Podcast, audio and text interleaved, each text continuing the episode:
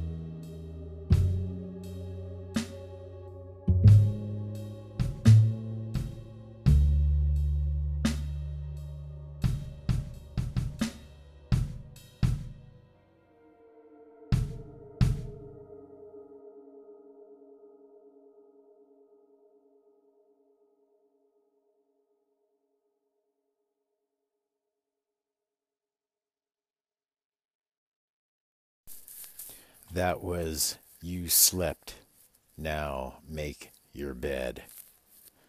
That's another one I wrote and recorded a season or so ago, around this time of year.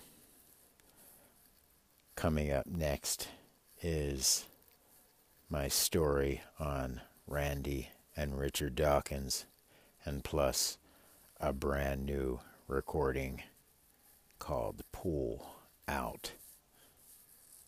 Stay tuned. Integrity Radio. Memories from Randi. I'm working back in time here for the most part. I might jump in and out of uh, and weave in and out of time, but for the most part, I'm trying to go back into time with my memories uh, with the amazing Randi.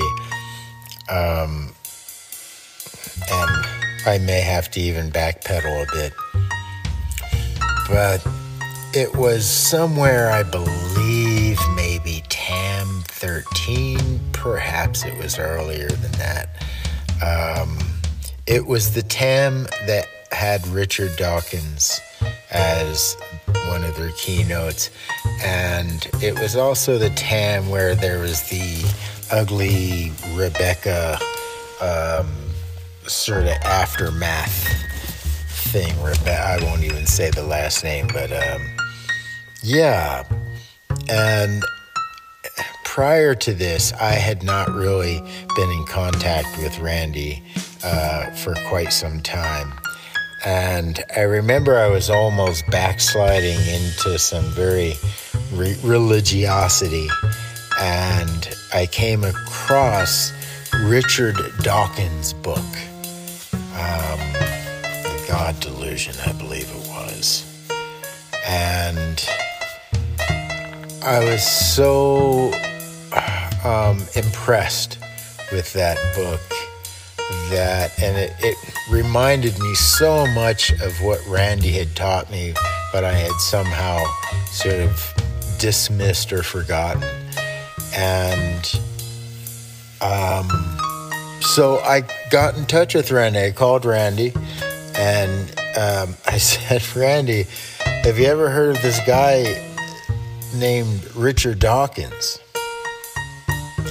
And uh, Randi laughed and said, Well, yeah, he's going to be speaking at my conference, which is uh, the amazing meeting that was held in uh, Las Vegas for for many um, for many years, and I just had to go out and reconnect with Randi, and then um, perhaps meet up with Richard Dawkins. So what's um, there's probably so much to talk about right within that, but I'll stick with the Dawkins story.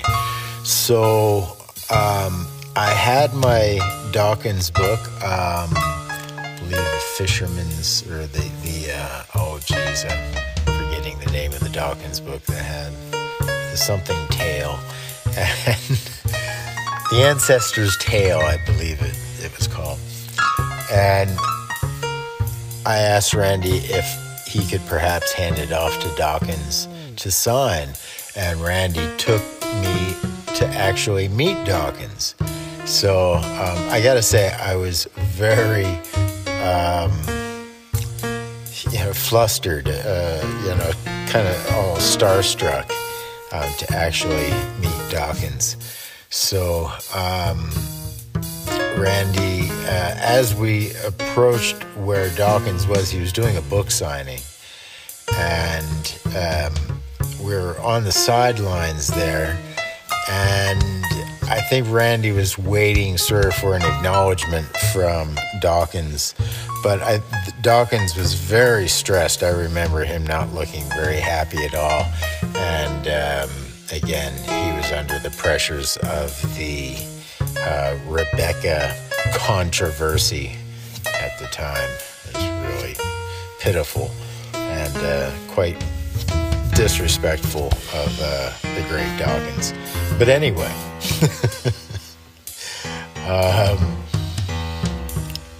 so we're there on the sidelines, and he never acknowledged Randi. I think he was really on his guard. The, the line for the book signing was just uh, as far as the eye could see. Um, so that was really good to um, to see. Uh, but I had turned to Randi and said, "Listen, this is this is you know, it's probably not a good time." And he had uh, agreed, and instead I had Randi sign Richard Dawkins' book. So there's my story about me and Randi and Richard Dawkins. And no, I never got to meet him. Uh, Randi would have been very persistent and um, at some point would have found a way. Um, but I just thought it was, it was just too much. And I really, I would have just giggled. I would have been able to really say anything. Now, I did actually get to talk to him as an audience member during his presentation, during his keynote, when he took questions. I was the first person to ask a question. The question I asked was How do you differentiate between natural and unnatural? Or something of that nature. And uh, he was kind enough to answer it, but he, he sort of dickishly answered, like, the, uh, I think it was the difference between a tree and an airplane. so um, there's probably a better way to ask the question that I was uh, trying to get from which is, you know, how do you honestly define the unnatural world when all is natural in many ways. Um, never did get to have that conversation with him or anyone else. Um, but hey, if you'd like to answer that question in place of Dawkins, go right ahead and do so. Pick up the in not the Integrity Radio, that's us. Pick up the Anchor.fm app Apple or the Android uh, store and uh, look up Integrity Radio. And we are anchor.fm slash integrity. And uh, you can call in, join, and um, I could include your thoughts on this issue. All right. Thanks for listening. Stay tuned. This is episode 17, season 4 of Integrity Radio.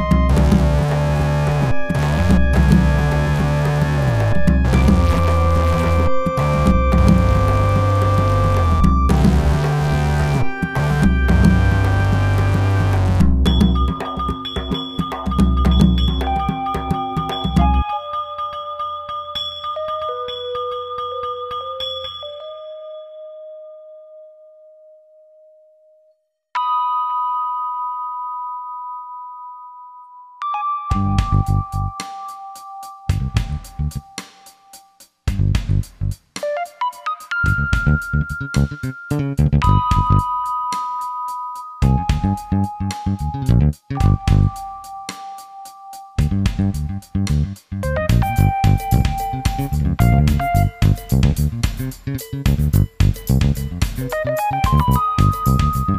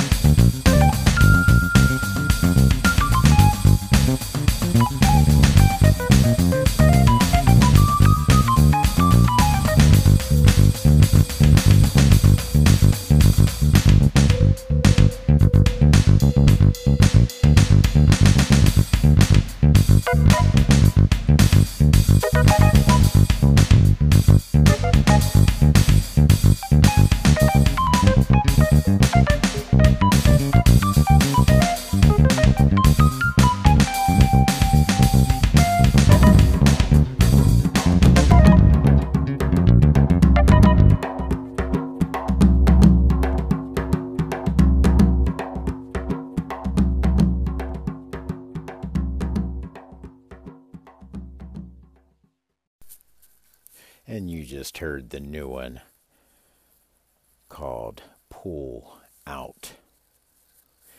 And coming up next is an oldie but goodie and yet another brand spanking new one brought to you by Anchor Integrity Radio.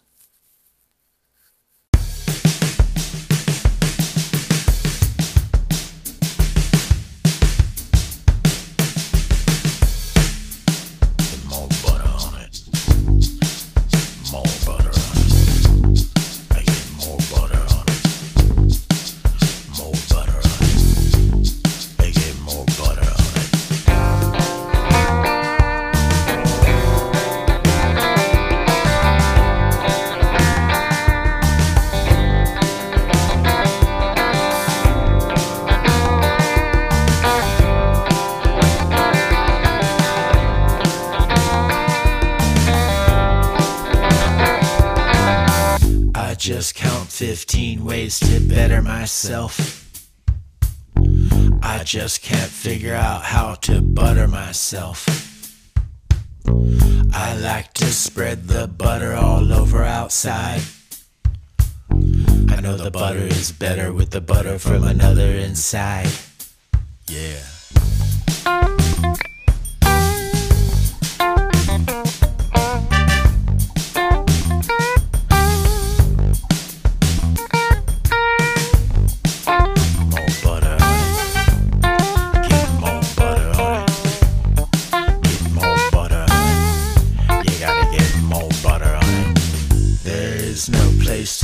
Scratch where butter can itch.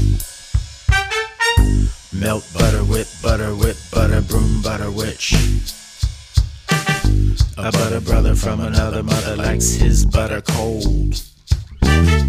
Better brother with brother from another never gets old.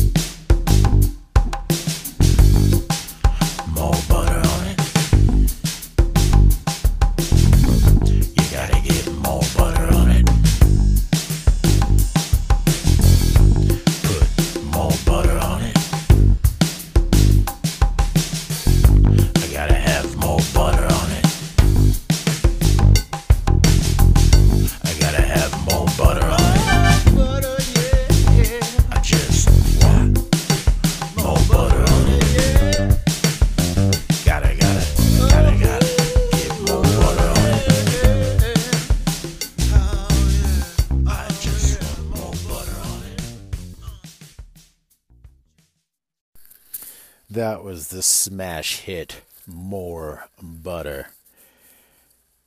Coming up next is a brand spanking new one called Why Ain't a You. Get your fingers ready for some jazzy finger snapping.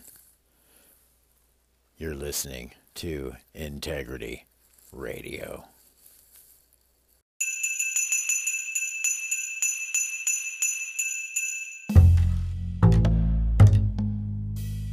We have become masters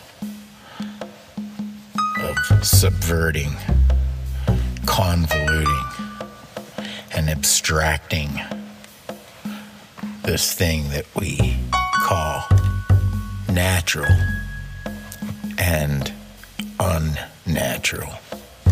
We have not wings. We have not gills. We have no fur. We are a frail and ill species, saved only by our evolved brains that convolute and abstract meaning, purpose, and like the serpent infinitely eating its own tail the question, why? My grandmother used to jokingly say, because why ain't a you?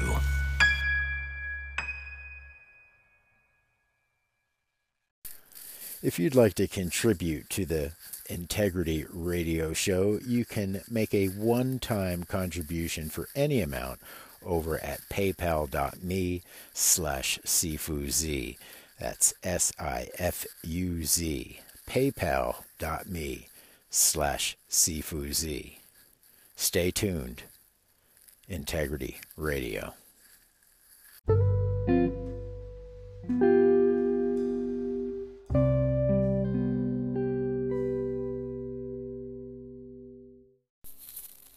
Hey, everybody, if you enjoy the Integrity Radio show, go on over to Apple Podcasts and leave us a review. Stay tuned.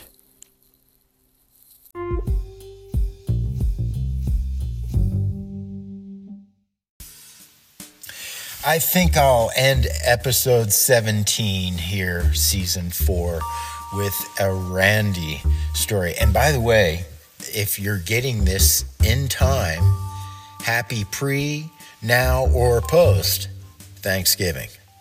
So there you have it. I, this is Wednesday before Thanksgiving when I'm recording this, and I believe it will be out the day before Thanksgiving. So uh, aloha to all you folks, and hope this message gets to you and your family in good health and spirits.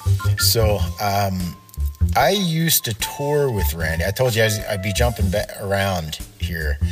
Um, I started touring and being um, Randi's headlining act for, uh, well, that was around the late 70s. Uh, started working with him in 77 or so. And so by late 70s, I'd actually started touring uh, with him, and he had just started lecturing as a skeptic. Prior to that, he would do magic shows and um, you know television and radio uh, stuff like that. But he had just started sort of following in Houdini's footsteps as a lecturing skeptic, where he would do um, some magic, but then he would have me uh, sort of afterwards be the entertain more of the entertainment portion, and he was the entertainment and educational part of the uh, presentation. So um, we started doing that in the late 70s and working together uh, all the way up into about the early to mid 80s, which ended in the Erickson Group uh, World conference that took us all over the world. And it's amazing how you really don't see the profoundness in you know what you're doing at the moment. You know, you're just there, you're doing it. and it, it really is later on in life that you look and see the the, the um, you know how amazing, pun intended, uh, the experience and that opportunity uh, really was, and um, yeah, Randi he had he was doing some magic in his lecture. He had just started doing the uh, the skeptical uh, lectures, and he had a good deal of magic. More in the early years of his lecturing, he had more magic than he did later on. But he always did a little trick or two, um, no matter what. Um, and so yeah, he did a little bit of magic, the, the topsy turvy rabbits, the uh, uh, yeah, yeah, so just classics, the uh, multiplying uh, the the bottles and uh, oops, sorry, and um, oh geez, it escapes me now. Some of the oh, one of my favorites that he would do during his lecture was the uh, vanishing radio, which is something he got from the old man Blackstone. Um, yeah, some any of you magicians out there hearing will immediately know which uh, illusions I'm talking about. They're classic. And again, Randi just man, he really made those effects uh, work. He put the magic into into those effects. It really is a testament to a, a, performer and an entertainer and how important those things are first and foremost. Uh, you can you can then pull off the easiest of illusions or or tricks uh, with a good uh, element of entertainment and performance. And Randi was just a master um, at that. Um, yeah, after about 1986, I uh, by that time I had spent most of my life from about eight years of age to my mid 20s as a performing magician. Um, so I really wanted to get more into music and performing and becoming a better musician.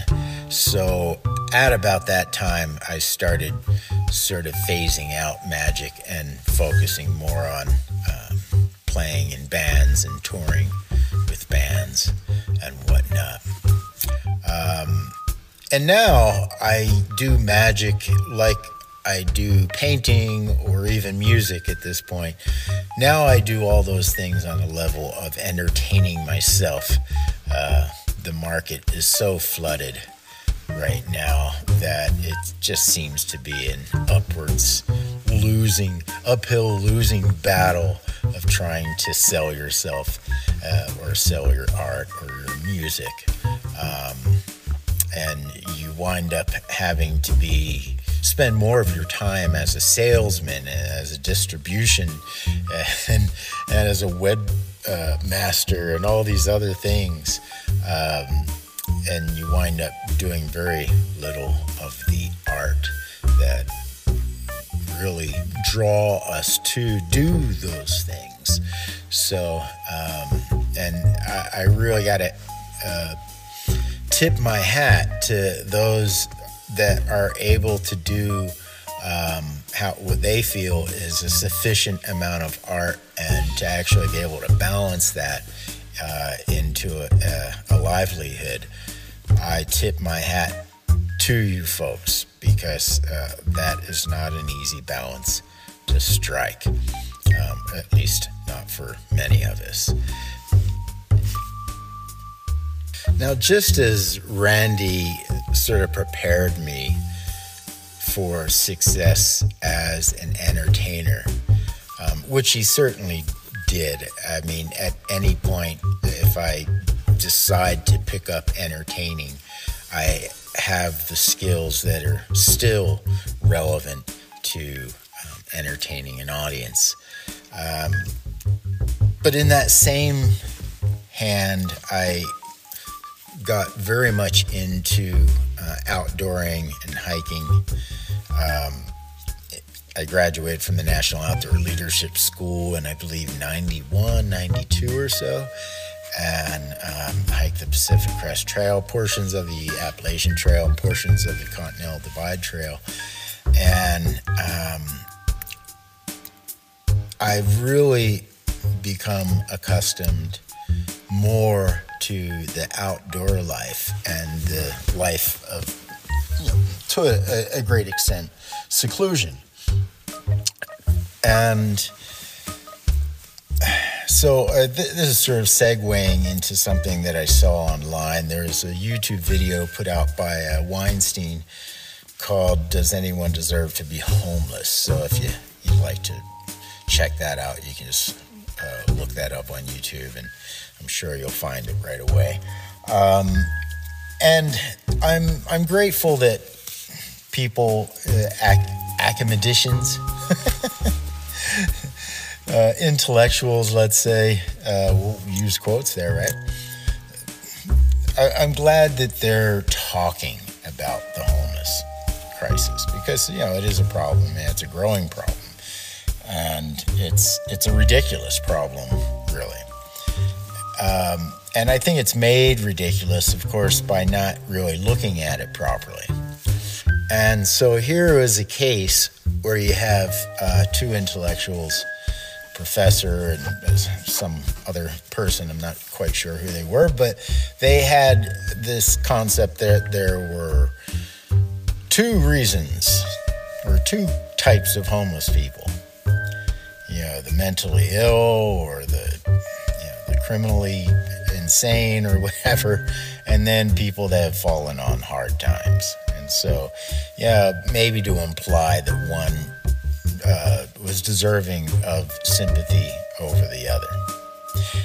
And then uh, Weinstein had had sort of trumped uh, the guy and said, "Well, I think there's a third type." Um, now, before I even I don't even remember what the third type was, but it, it really struck me as somewhat absurd. Um, I'm sure the intention wasn't meant to be absurd, or at least I hope not. It'd be quite um, insidious. But to say that there are two or even three reasons why people uh, or, or, types of homeless people um, it is just crazy. There's more reasons than you can count for why there would be homeless people. I think you're applying logic that would perhaps, you know, uh, adhere to, to your way of living. So, in other words, if you have a house, if you have a place, a, a home, there's probably only two or maybe three reasons why you have a place, a home. but that doesn't apply to people that don't have a home. Uh, you know, I really like to. Um, quote Steven Pinker here, where he says um, poverty is our default state. And so you have so many different, you know, states of, of living experience, so many variables that happen to different people that to say that there's just, you can just divide the homeless into two or three camps is just absurd. And again, I know you're, you know, you folks mean well, but meaning well and doing well are two different things, and it's the doing well that's going to help us to approach this this crisis. Now, I've been an outdoorsman uh, for so long that it's very hard for others and even myself at times um, to make clear the line between being homeless and just being an outdoor person that doesn't have a home. You know, uh, since the 80s, since college, I have weaved in and out of living in wilderness and living in homes. And I've always said it's a lot easier to get comfortable with living indoors than it is living outdoors. But once you get comfortable living outdoors, it, it's um, well, if you're a long distance hiker, you know this. You, you start to be more acclimated to being outdoors than indoors. And indoors tends to throw you off balance because, you know, you've got the heat and the air conditioning and the refrigerator and all these things that acclimate you very quickly to indoors. So, um, yeah, one of, one, I, one of the things it should be understood about um, the homeless or outdoor people um, is very similar to jail. You know, if you're used to being in jail at a certain point, that's where home is. So if you're used to being out on the street at a certain point, that's where you're comfortable, right? It, we're regardless if you have a home or don't have a home, we're all looking for a comfortable oh vortex, right? A place where we can feel safe and and we, a place where we can rest. You know, so um, some people find that within uh, a house, and good for you. But many people that even have homes don't actually feel at home. So, man, again, the the spectrum of why a person would not feel at home or even have a home, be homeless, is so wide and so varied. And it has to be understood as such if you're going to approach the issue. And it really is more of a social issue than it is a personal issue. There are personal issues for sure.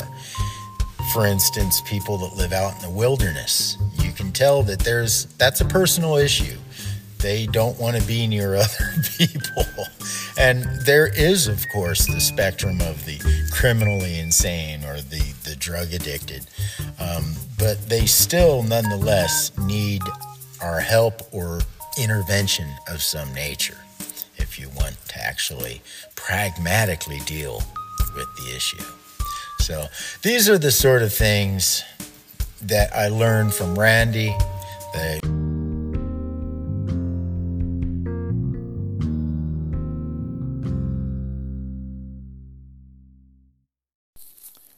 This episode of Integrity Radio brought to you by SifuZ.com, where you can get all of your Kung Fu instruction and gear, and also PickingADaisy.com, vintage Daisy BB guns from 1800s to 1940. Stay tuned to Integrity Radio.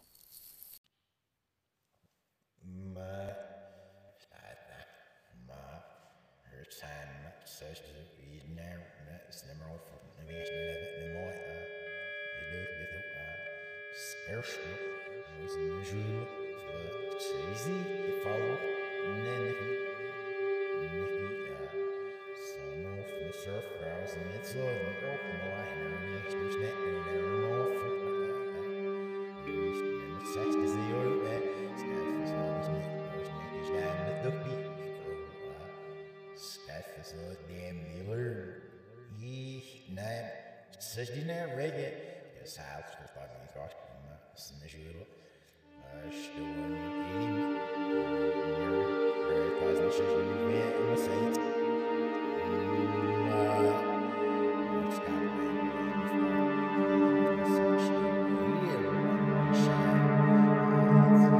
Jesus.